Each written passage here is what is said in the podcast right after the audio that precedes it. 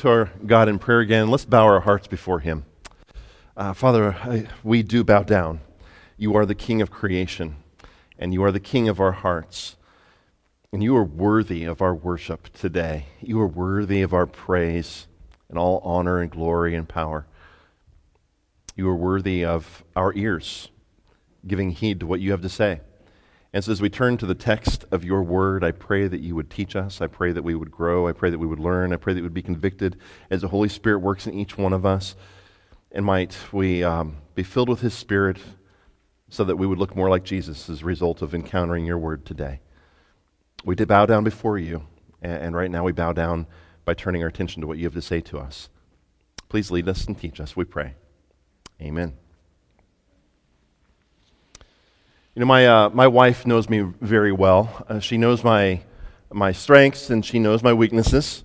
Um, and one of my weaknesses is, is every once in a while I, I have a hard time uh, remembering things, maybe a little bit more than every once in a while. Um, but in her kindness, uh, because she loves me and wants the best for me, every once in a while she will uh, help remind me of, of things that, that are good for me.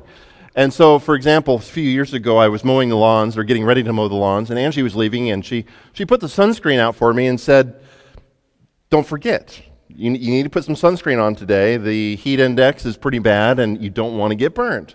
And so the sunscreen was right there on the table and left out for me so that I would have things taken care of.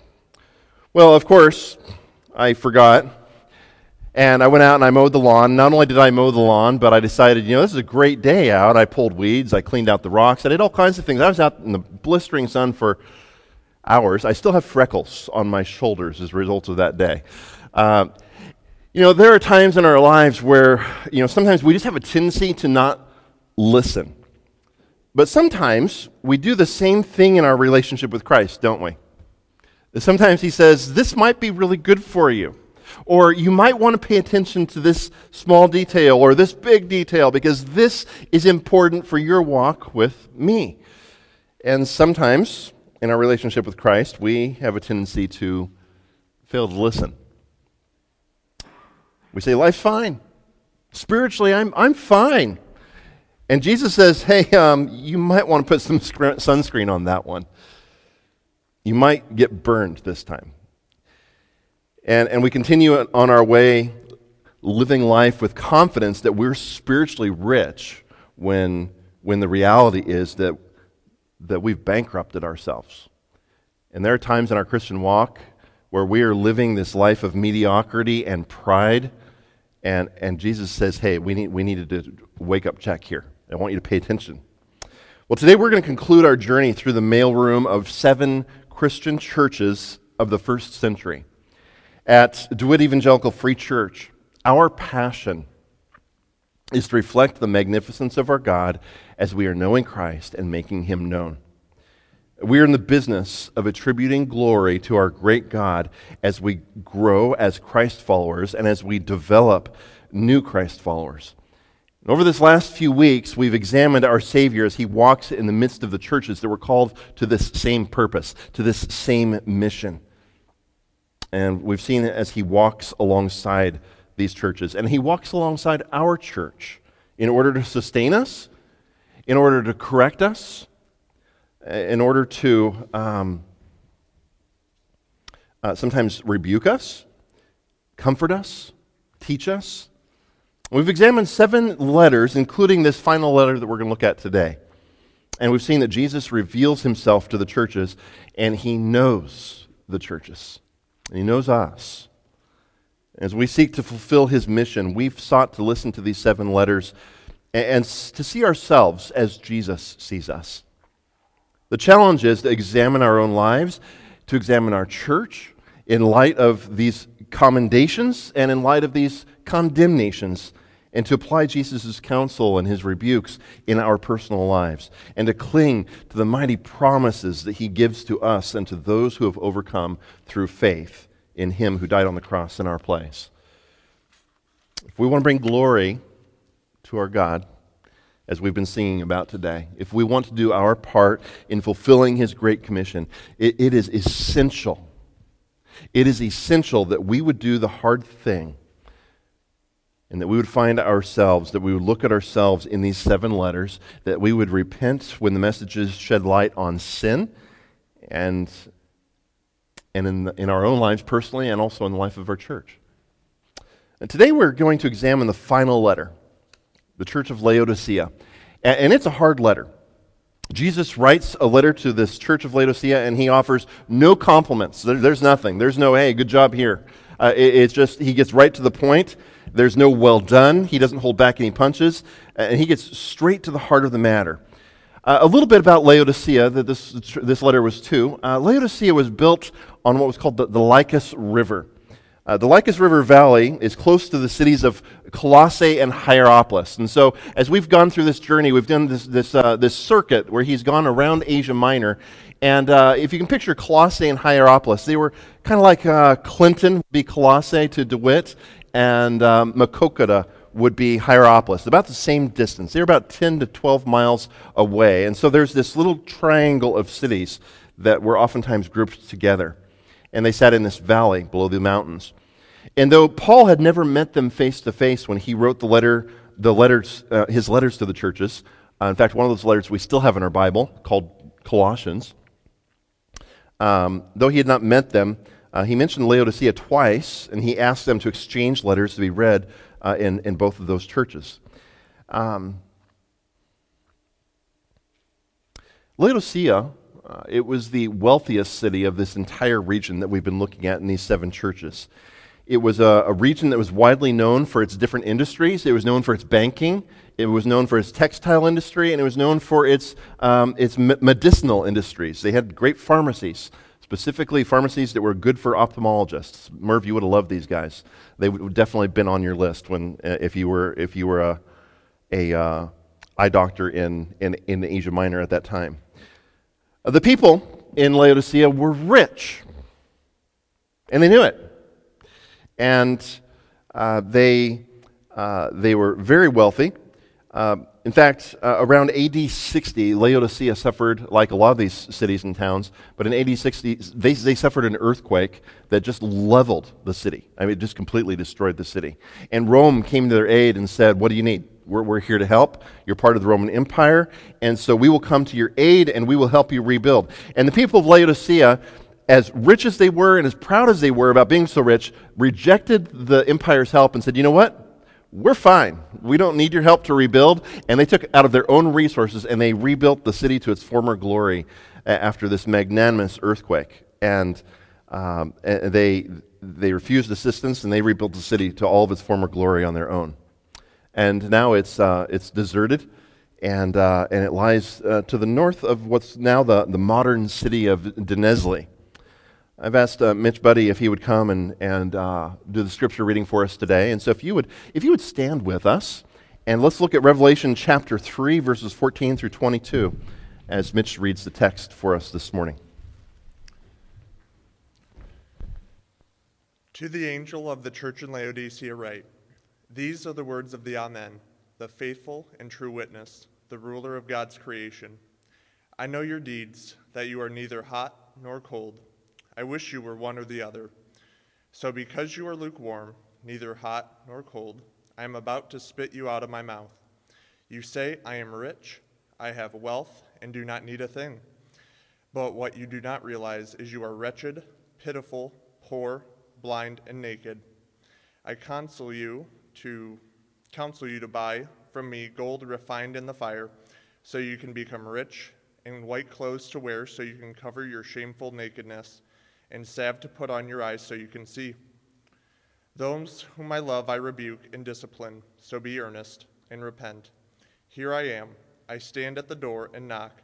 If anyone hears my voice and opens the door, I will come in and eat with him, and he with me.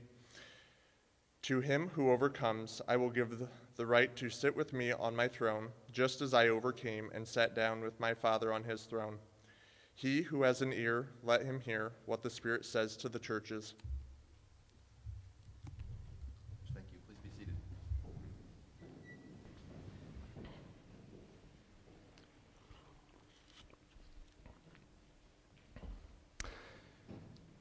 In each of these letters, uh, Jesus begins by saying, These are the words of. It's a statement of, Thus saith the Lord. Pay attention. This is important. And, and as we've noted, each time Jesus picks out some characteristics of himself that are very important for that church to recognize in their particular context. To Laodicea, Jesus introduces himself as the Amen, the faithful witness, the beginning or the, the ruler of God's creation. These are um, three self descriptions that shed light on who he is and, and how he related to their church. And, and also remember, there are three descriptions that we need to pay attention to of how he relates to you and me and to our church here in DeWitt. First of all, he calls himself the, the Amen. Uh, now, we hear that word, and what do we think? That's you end a prayer, right? You know, so he's the end of a prayer, or what's that? What's that mean? Well, it actually comes from, he's actually quoting Isaiah chapter 65. Uh, in these letters, Jesus has quoted, um, quoted Isaiah quite a bit. But uh, the word amen, it's a Hebrew word that is translated into Greek, and so we use it in both the Old Testament and New Testaments. And, and the word, it, it literally means truth. It means certainty. When we say amen at the end of a prayer, think very carefully about whether you're going to say amen or not, and think very carefully about whether you've actually listened to what the prayer was. Because what you are saying and declaring in your prayer is, I agree with the truth of everything that's been said. And so if you say amen and somebody has quoted heresy, you might want to rethink that. Um, amen, it means true, it means certainly. Uh, J- Jesus, when, in, when he was speaking to the, the crowds and preaching, every once in a while he'd say, Truly, truly. Literally, he'd say, Amen, amen. Pay attention. This is important. Truly, truly, I say to you.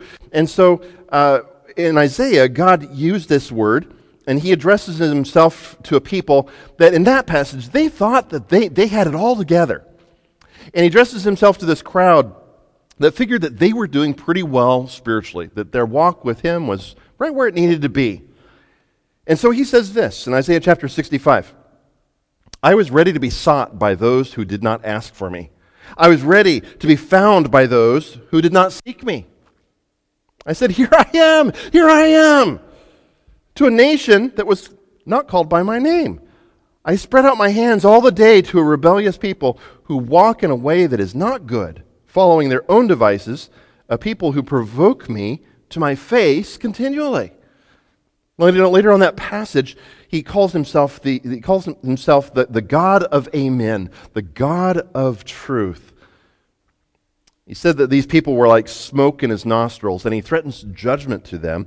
But, but those that would receive blessing, those that would receive blessing from him, must come to him. And twice he says, I'm the God of truth. I'm the God of Amen. And likewise, Jesus starts out his letter to the church of the Laodiceas, and he, and, he, and he comes to this church that thought that they were doing really well for themselves. They thought everything's, everything's doing, going great. We're walking with Jesus. We, we're, we're the kind of church that, that God wants us all to be. But he says, You're not. No, not at all. And, and, he, and Jesus wants the church of Laodicea to see himself as the God of truth, the God of amen, the God of, of certainty, eh, which is how we need to consider him as well. It's God of truth. And, and I have to ask myself the question do we sometimes think, you know, hey, we've got everything all together? As, as a pastor, as a, as a brother in Christ, do I look at my life and go, doing great here? And Jesus is going, sorry, man, no, far from it. Jesus is the God of truth, and when he speaks, I need to pay attention to what he's saying to me because it's true, it's certainty. But he also goes on, he calls himself the faithful one, the true witness. He is to be trusted not only because he is the Amen, but also because he is the faithful and true witness. One of my court, favorite court, movie courtroom scenes, uh, which I've mentioned before, and I'm sure to mention it again because it is my favorite movie courtroom scene, uh, is uh, from To Kill a Mockingbird. Amazing story, uh, brilliant book and brilliant movie. I know some of you hate the book, but it's one of my favorites, and so you're just going to have to deal with me here.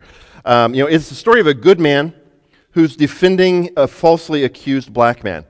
And, and when he's cross-examined, when he cross-examines the witness, Mayella Ewell, uh, she testifies lies, just filthy, sputtering lies, in order to protect her lies. And everyone in the courtroom knows it. Everyone. But because she's white, they hold her testimony above another person who will surely be sentenced to death for something that he didn't do. And it's a, a brilliant scene, and it's masterfully written in the book. And by the time that the jury makes their decision and, and declares their verdict, the reader has grown to despise the lies of the Ewell family. Everyone dislikes the man who stands in court and he offers testimony that is full of falsehood. Angie got summoned to jury duty here coming up really quickly. And, and, and I know she's looking forward to getting to court and just hearing someone get, stand up and, and just tell lie after lie. By the time you get to the end of it, you go, this is horrible. And, and, and you hear these falsehoods, and, and we despise a witness who testifies for his own ill gotten gain or for the benefit of one who is clearly in the wrong. Jesus, on the other hand, says, I know the truth. I am the truth. I am the Amen. And he reminds the Laodiceans that he is the one who faithfully testifies to what is true. And the Laodiceans need to ask themselves, as they're hearing this, if Jesus testifies what is true regarding our church, DeWitt Evangelical Free Church, and the leadership of our church, we need to ask ourselves if Jesus were to testify today about our church, and if you as an individual and your heart was laid open before God, which it is, and the Holy Spirit, Spirit shed light on your heart, which He does, and Jesus is the faithful witness, and He stood up and testified, would there be something great to commend, or would we be in trouble? Jesus said, I'm the faithful and true witness. I'm the true one. But there's a third thing he calls himself. He says he's the beginning of God's creation. The NIV that Mitch read said he's the ruler of God's creation. There's a reason for that. Uh, it, it's, it's not a statement that he's the first created being. In fact, the Laodiceans have seen the letter of Colossae before, and Jesus teaches the complete opposite of that there, doesn't he? Jesus is the source of all of God's creation, is the idea behind it. And because he's the source of all of the creation, he's the ruler of all of creation, which is why the NIV translates it that way. Um, and God told them in Colossians chapter 1, verses 16 to 17, He said, For by him all things were created. You hear that? All things. In heaven and on earth, visible and invisible, whether thrones or dominions or rulers or authorities, all things were created through him and for him, and he is before all things, and in him all things hold together. This is a passage that the Laodiceans would have seen before because Colossae was commanded to pass that letter on to them. And so Jesus comes before the church of Laodicea and he says, Listen, do you know who I am? Do you know me? I am the truth. And not only am I the truth, but I am the one who faithfully testifies the truth. In fact, I am the source of all of creation, and there is absolutely nothing that you can hide from me. Nothing. So when I point out what you're guilty of, you better listen. And my friends, we've all looked at each one of these passages, and every time Jesus ends with what words? Anyone who has ears, let him hear what the Spirit says to the churches. And so if you have ears, you better be listening. And if you're being convicted by the Holy Spirit regarding these things and going, whoa, man, I am like the church of Sardis. I am like Philadelphia. I need to pay attention to this. And if you're reading the church of Laodicea and you go, wow, he's talking to me, you remember that Jesus is the true one, and he's the faithful and true witness, and he is the beginning of God's creation, the ruler over all of God's creation. And so Jesus says to you this morning, listen, know who I am, pay attention. My friends, we so easily deny our sin, don't we?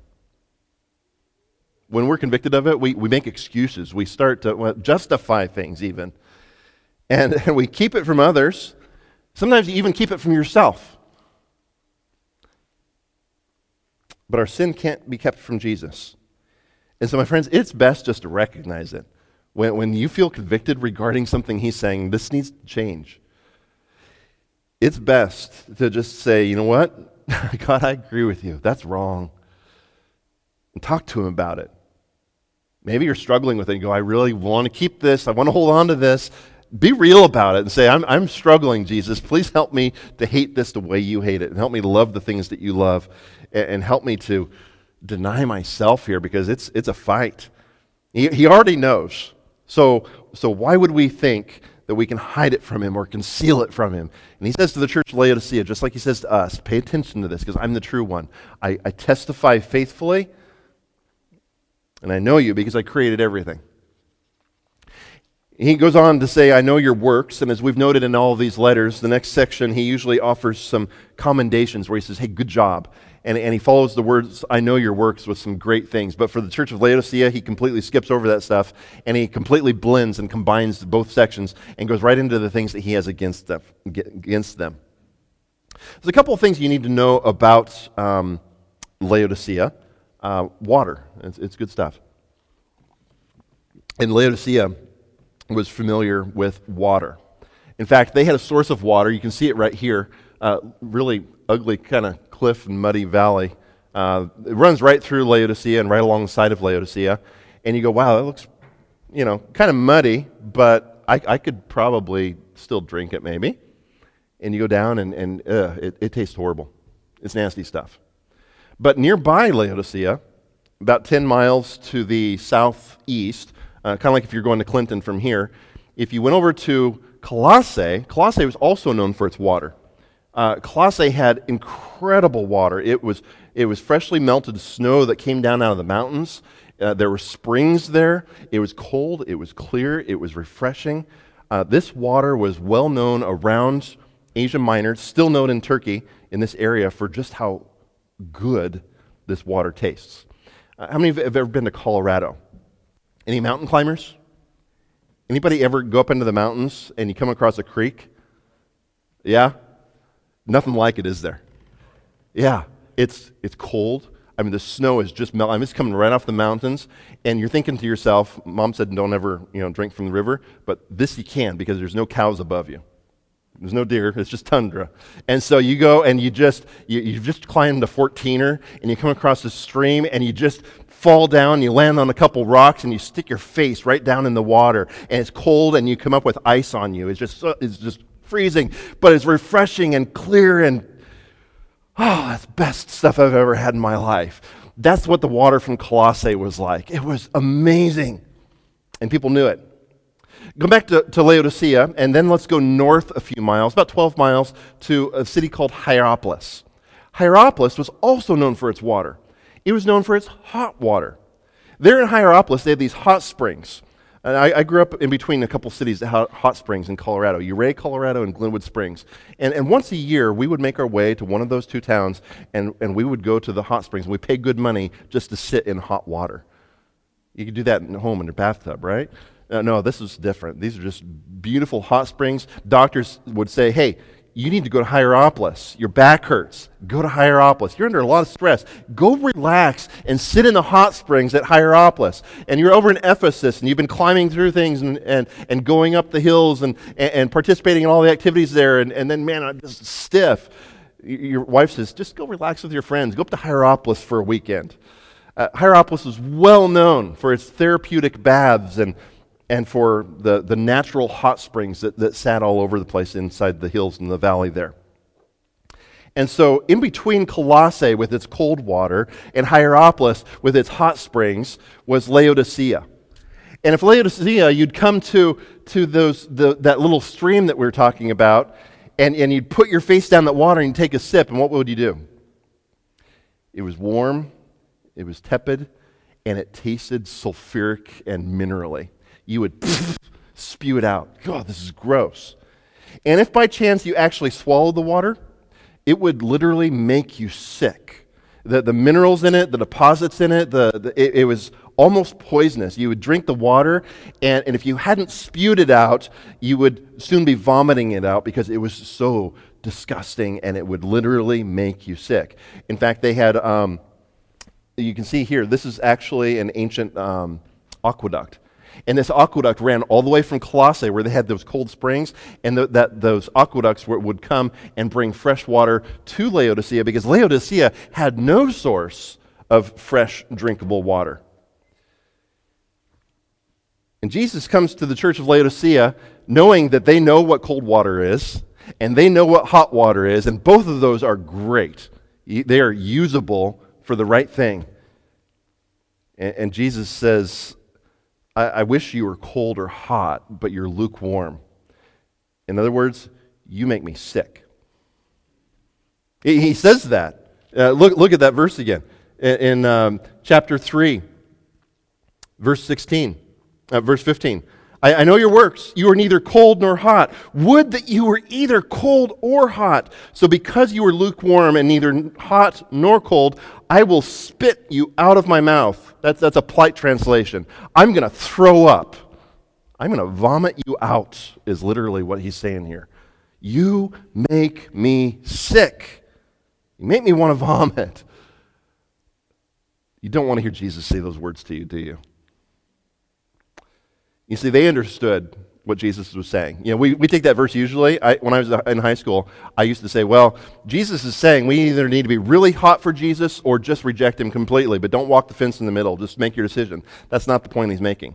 Cold water was good, hot water was good. Lukewarm makes you sick. And Jesus was drawing a picture for the people of Laodicea that he wanted them to understand your sin and your compromise and, and the, the way that you think that you're rich and you're proud and you think you're this great. But my friend, he says, you have a lot to work on here. This lukewarm attitude, I'm going to spew you out. Laodicea was also a city that was, again, as I mentioned before, very well known for its riches. And Jesus says to them, For you say, I am rich, I've prospered. You ever hear a Christian like that? Maybe you've been there yourself? Man, I'm right on. I'm walking with Jesus, and this nothing could be any better. And, and you know in your heart that's not the truth. You say, I need nothing. Not realizing, he says to them, You are wretched, pitiable, poor, blind, and naked. Wow, Jesus is not pulling, he's, he's pulling, not, what's, I'm missing that one up. Pulling punches? He is pulling punches. Not pulling punches. He's not pulling punches. I didn't think about that one beforehand, did I? Anyway, he's not, he's not being easy on him, is he? The people were proud and blind to their true spiritual condition and were left in shame as they stood before their Savior. This was a church that was living in the same time as the apostles I mean, some of these people had met John. Some of them had met Paul when they went up to the church of Ephesus. They knew Timothy and Apollos and, and some of these great leaders and the apostles themselves. And they had become lukewarm. They'd become blind, spiritually just naked. And so Jesus offers them counsel. I, again, I love this about Jesus. These letters that are harsh like this, uh, it'd be easy to say, man, you make me sick. Bye. But he doesn't do that. In each one of these letters, you know, Jesus is, is, is harsh. But he says, I've got some counsel for you. Let, us see what we can work on here. Let's see how we can grow and do what's right. And, and, and you need to confess, you need to repent, and, and okay, let's, let's work on this. And so Jesus tells them, He says, I've, I've got some counsel for you.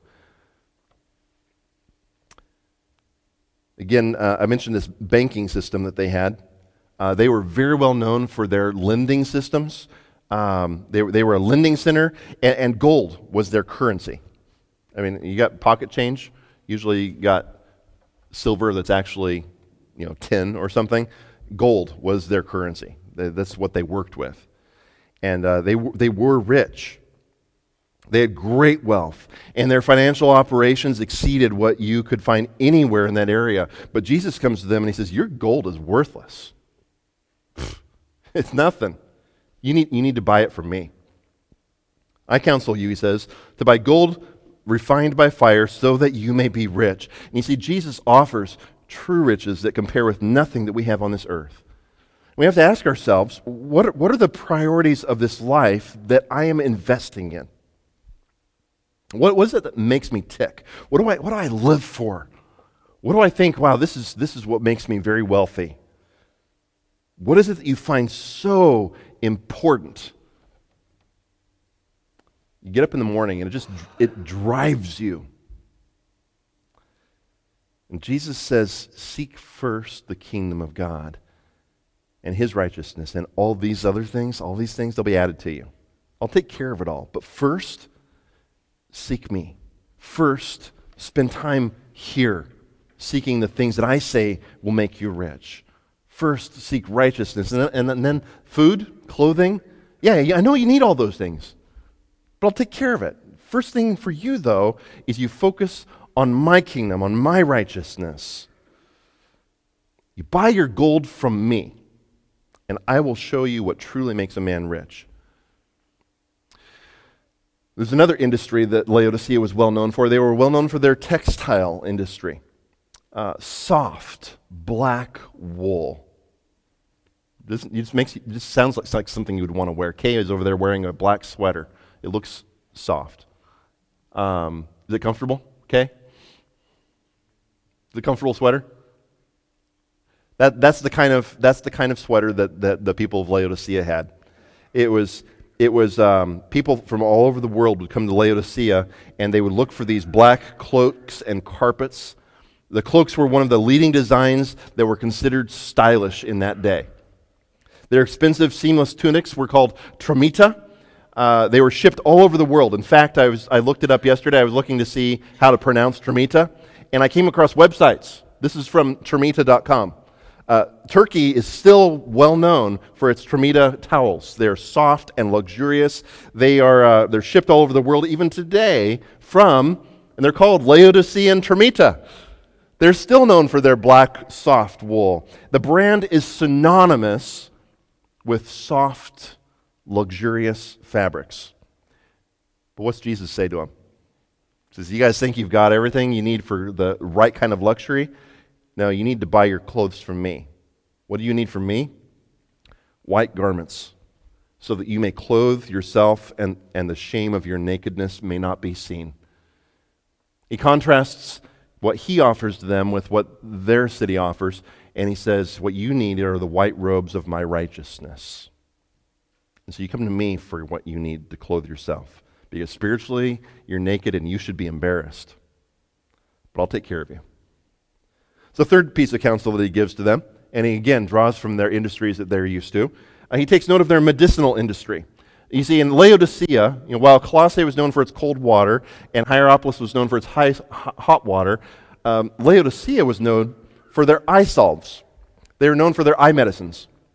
They had a, a local powder and, and, an oil that they combined for se- and medical practitioners would come from all over and they, they would help failing eyesight. Um, they'd be great for pharmacies, but, but with all that they could do to help people regain their sight, to see clearly, what, whatever it is they did with eye salves. Do you still do eye salves like that a lot? They still use those every once in a while for the right thing? For all the eye salves were able to do for the people of Laodicea and the people they shipped out their, their pharmaceuticals to, that could do nothing to heal spiritual blindness. And so Jesus comes to Laodicea and he says, Buy salve to anoint your eyes so that you may see. And, and then he says, Those, those whom I love, I, I reprove and, and discipline. So be zealous and repent. I, you know, this is a hard letter, isn't it? There's some pretty harsh things that Jesus says to the church of Laodicea. He, he, he doesn't pull any punches. But he says, Look, I love you. I care about you like a father and a son. I, I, discipline those that I love. Proverbs tells us that, you know, the modern proverb today is um, spare the rod, spoil the child. Proverb says you spare the rod, you hate your child.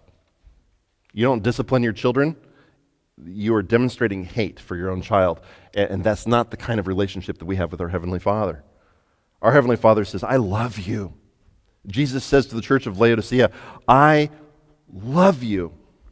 And I know this is hard to listen to, but I want you to understand that I, am rebuking you and I'm saying these things because I love you and I, I discipline my children because I want them to grow. I, I, a, a, father that doesn't care about his child doesn't discipline them, and, and then they grow up and, and they just continue to do the same things. A father says, I don't want that for my kids. I don't want them to keep on making those same mistakes and to be this person that nobody wants to be around. That ends up in prison. I want them to contribute to their society and have a great relationship with their family and to love Jesus Christ. And so a father will discipline his child when he sees things that need to be corrected. And Jesus does the same thing for us, and he's doing the same thing for Laodicea. He says, I, I love you, and so that's why I'm saying these things. So, Don't just take it and go, oof, okay, and then keep on doing the same thing. It says to Laodicea, repent. Repent means to turn around, to, to change your mind about something and then to act differently. And so if you're hearing some of this stuff that he's writing to Laodicea, going, ow, wow, that's me. Don't, don't walk out of this door and go, okay, see you next Sunday, and, and we'll do it over again. Walk out that door and say, what changes today? Because I don't want to be like this church that we're reading about. What changes now? Take Jesus' advice, buy the gold from him, clothe your nakedness, find something that truly helps you to see spiritually. Repent. Change your mind about the sin and then act differently as a result of obeying his word here. And be zealous, passionate about something. Be passionate about the things that Jesus is passionate about. And then he, he closes this section with, um, with a statement. Anytime you hear see the word behold, what's that mean? Pay attention. Look, look, listen, pay attention to this. Verse 20, here's the verse. We quote this all the time. This is one of our favorite Bible verses, but 95% of the times that we quote this Bible verse, we are quoting it out of context. It's not what we usually think it is. We quote this verse about evangelism. We, we need to go tell people about Jesus, and Jesus wants this relationship with them. But that's not what he's talking about. Who's he talking to? He's talking to one of the churches. And so this is not a verse about evangelism. This is a verse about Christians doing the right thing and having a relationship with Jesus. And Pastor Daryl Bendorf, he calls this, this verse the strange excommunication. The strange excommunication. Because here is a church that is rank with sin. It's in need of discipline and in need of some of their members to be put out of the church. There were people in Laodicea that said, Hey, I'm a great Christian, and they didn't even know Jesus Christ. And that sin was permeating the church, and, everyone, uh, I don't know if everyone, but the church as a whole was, had some issues. And some of the members of their church, they needed to be excommunicated. They didn't, needed to be dismissed from the membership of their church. But instead, it was Jesus that had been thrown out the door. Listen to what he says. Jesus says to them in verse 20, he says, Behold, I stand at the door and I knock. That word knock there, it means I, I keep on knocking. I'm still here. Rather than throw out the people that were walking in sin, they threw Jesus out. Jesus is the one standing outside the door and he knocks and he knocks and he knocks. And here's the challenge that Jesus offers He says, If anyone hears my voice. Laodicea, DeWitt, you. If you hear my voice and you realize that I'm on the outside, open the door. He doesn't kick it down. He may keep on pounding and you might not be able to go to sleep. But he's not going to he's not going to kick it down and, and, and he's waiting for an invitation. If anyone hears my voice and opens the door, I will come into him and eat with him. And there's this beautiful invitation here. He says, If anyone hears his voice,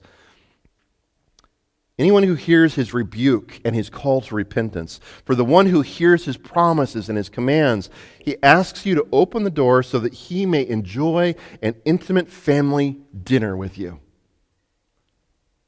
Jesus will only get as close as you'll let him get. And so, what's coming in between us? What sin is hindering your worship? What do you hold on to that's more important than Him? What is it that you think makes you spiritually rich, but actually is the cause of making you spiritually blind and destitute?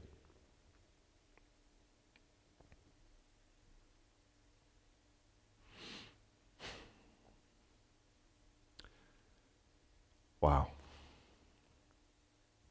But it's a wake up call. Unbelievably, after all that, Jesus still offers a promise to the overcomer. You see, they're believers in the church. This church was not doing well, but they're believers in the church. And he offers a promise to the overcomer. Uh, in, in, your bulletin today, there's um, our verse of the week. I'll just put a verse here for just to encourage you for th- think about top of your worship service. First John chapter 5, verses 4 to 5. Listen to what John says about the overcomer. For everyone who has been born of God overcomes the world. Do you, do you hear that same word? There it is. There's the victor, there's the conqueror. And this is the victory that has overcome the world our faith. Who is it? Here, he asks us, who is it that overcomes the world except the one who believes that Jesus is the Son of God? How are you an overcomer? Are you an overcomer if you perfectly obey all the commands in these seven letters? No. You, you, we want you to. Jesus wants you to. He wants you to grow in these things, but you are an overcomer if you are a believer in Jesus Christ. If you have trusted Him for the salvation of your sins based on what He did on the cross as He became your substitute, then you are an overcomer. And He offers you these promises to motivate you to godly living. Not, not that you would be a perfect person that, that becomes an overcomer because you've worked your way to salvation, but because he's already given you salvation, now I want to honor him with my life. And I, because I'm an overcomer, and because I have these promises that are already mine, that should motivate me to want to obey the things that he's commanded. And so Jesus offers a promise of intimacy to the one who is truly a believer. I want you to understand this. If you come to church regularly and you play Christianity, perhaps you know that Jesus died for your sin. You, you know he died on the cross. And maybe you might even know he died for your sin. You, you got it. You figured that out. You believe it's true. He died for sinners. Perhaps you've even made a claim to some decision at some point in your life. I walked down an aisle. I raised my hand when the pastor asked me. I said a prayer, and I said the words. And your faith is in the words that you said rather than the, the, the Son of God that you claimed to have believed in. But there are some who have never truly recognized that their sin, that their sin actually separated them from Him. And you never truly placed your reliance, all of your reliance upon Him for your eternity and for your forgiveness. It's not an issue of just getting it, getting it right here. There's a common phrase that, that a lot of people are 18 inches away from heaven. They've got it in here, but it hasn't made it to the heart. A lot of people miss heaven by 18 inches. They figured it out and they know the facts. They know that Jesus died on the cross. They know that Jesus died for sinners. They even know that they're a sinner, but they've never come to Him and said, God, I, I, I am a sinner and I need your grace and I'm trusting you. I'm putting all of my faith on you.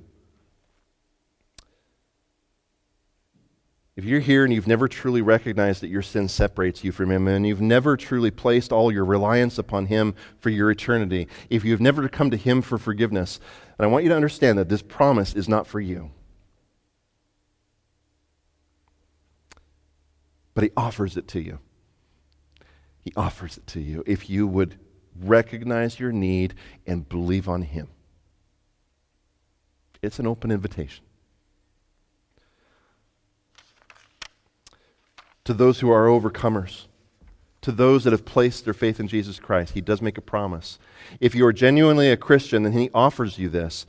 He says, One day, one day, I will give you the opportunity Get ready for this. I mean, this, is, this has been a tough letter, but he's going to compensate here at the end for what the promise is. You ready? He'll give you the opportunity to sit on his throne. You hear that? If you are a believer in Jesus Christ, if you've trusted him to forgive you, the promise that he offers to you is to one day sit and rule with him. Do you know that, Christian, that you will judge angels one day? Jesus is going to delegate to you. What happens? Uh, I'm putting you in charge. Heaven or hell?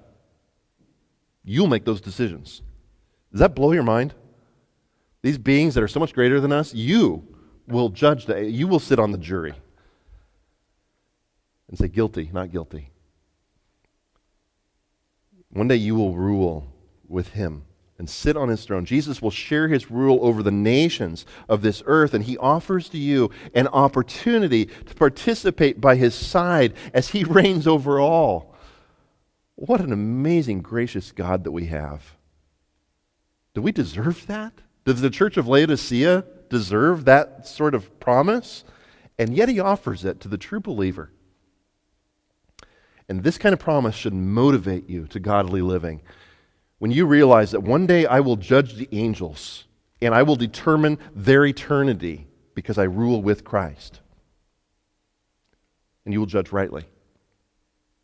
One day that you will rule over the nations with him. When I consider that, that should motivate me to say, wow, there's some things that need to get in order, and I want to walk with him. I want to be zealous for him. And when it comes to the sin that he reveals and opens up, and I go, oh, okay, let's get this in order. Let's do the right thing here. These promises should cause me to say, I want to walk with him. My friends, Jesus wants you to share, he wants to share with you in his glory that is his. He wants you to participate in the joy that is his. He wants your ultimate well being because that well being is going to result in bringing him glory. And he wants to share it with you. He wants, he shares and he wants you to be a part of it. And if you are a Christian, then you are and you will be. But each one of us needs to ask, as a result of that, how, how are things looking right now? Let's take inventory. And can it be said of me, would, could Jesus, the true witness, could he say of me, you are lukewarm? Are you, are you just living the mediocre Christian life? Then stop it. Quit Quit settling for mediocrity when He offers you the riches of heaven, the robes of His righteousness, the opportunity to truly see and to live life that is full. And, and we need to ask Am I approaching Him for every need? And I ask you, are you spending time before the throne of grace? Are you pouring your heart out in prayer to Him? because he's given you the opportunity to walk right into his, his Oval Office, his throne room, and say, Come talk with me. Sit on the couch. What's up? Let's talk. Do you love his word? And these are words from the God of the universe that says everything that you need for your life, everything that you need to live a godly life on this earth, it's right here. You want to know what God's will for your life is? Here. And how many of us go, eh, next Sunday? Are you seeking first his righteousness?